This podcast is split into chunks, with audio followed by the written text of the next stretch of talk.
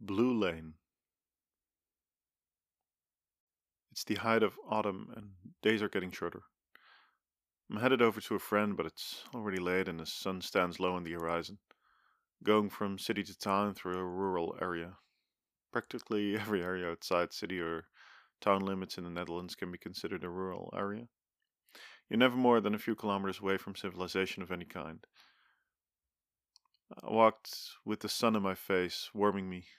Its radiation felt almost as though it burned. I was walking on a cycling path, uh, running parallel to a road.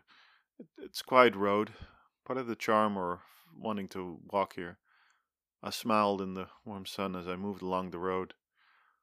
Long, in a way, uh, anonymous to the road was was almost functional, moving to connect A to B.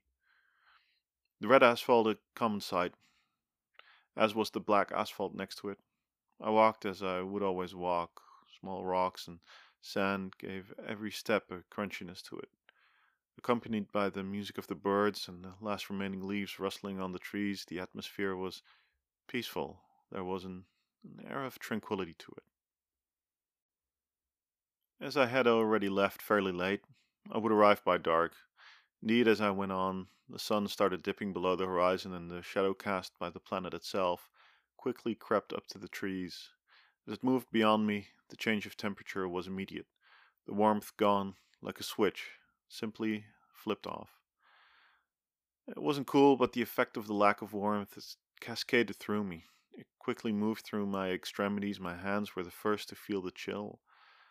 And as the light moved further up, it didn't take long until it passed the tree tops, and only the sky enjoyed the sun's warmth.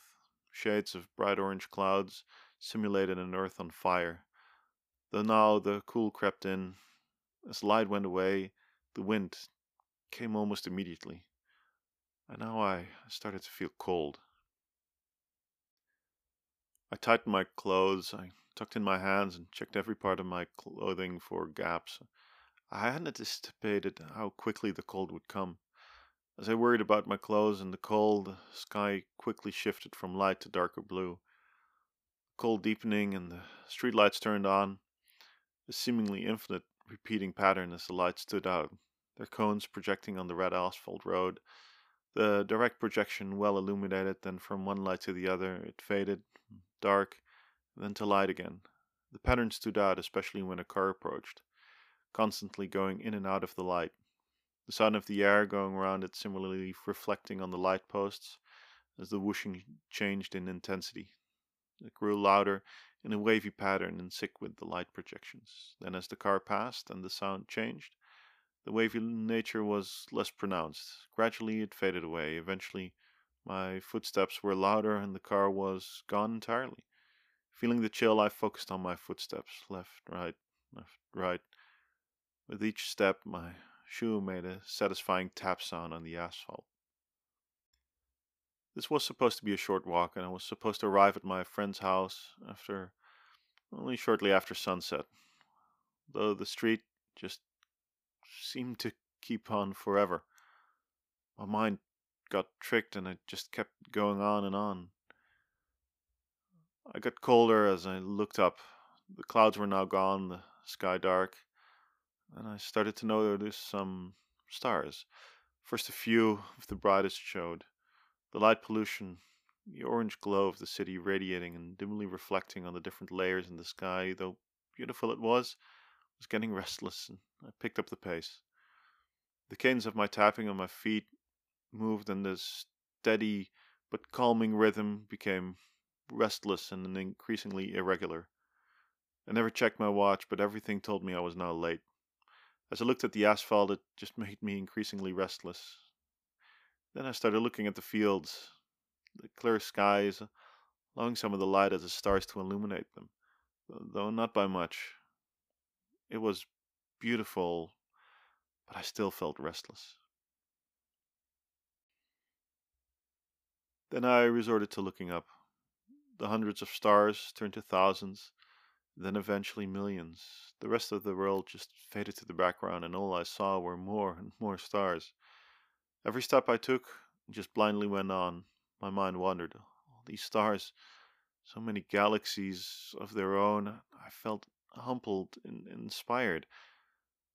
I noticed them shift, so the more I looked, it was I that was shifting, a result of the Earth's rotation. And just kept fo- focusing on the stars, and and then I noticed something. An even denser cluster of stars and a nebula seeming to surround them, and then I noticed it was our own Milky Way galaxy, and I smiled. My worries about when I was going to arrive, they they, they were gone. Then, I, as I went on, I no longer noticed the tapping of my feet anymore. The longer I went on, the more I felt pulled towards the stars, and the more I felt like instead of walking, I was just floating. In my mind, I stopped walking altogether and was just gliding along. I turned when my head was facing the sky to try to take it all in all the stars and ga- galaxies and nebulas, and everything just went by so brightly illuminated. I could only smile as the infinities of the universe looked down on me with both uh, insignificance and, and deep significance both. I grew tired, and the calming sensation of this gliding, what it brought me, was a state of serenity. I breathed in deeply and I closed my eyes. My mind surrendered to the universe itself. Everything was bright and calm and collected, and the ocean of stars illuminated my mind. I breathed in again and opened my eyes, and I found myself at my friend's house. Seemed I already rang the doorbell. I looked up the sky, it was still dark blue. It was actually still early dusk. The rest, the rest, of it was just a dream. Hi, this is Carl, and thank you for taking the time out of your day to listen to this narration of the story. I hope you enjoyed it. Thank you.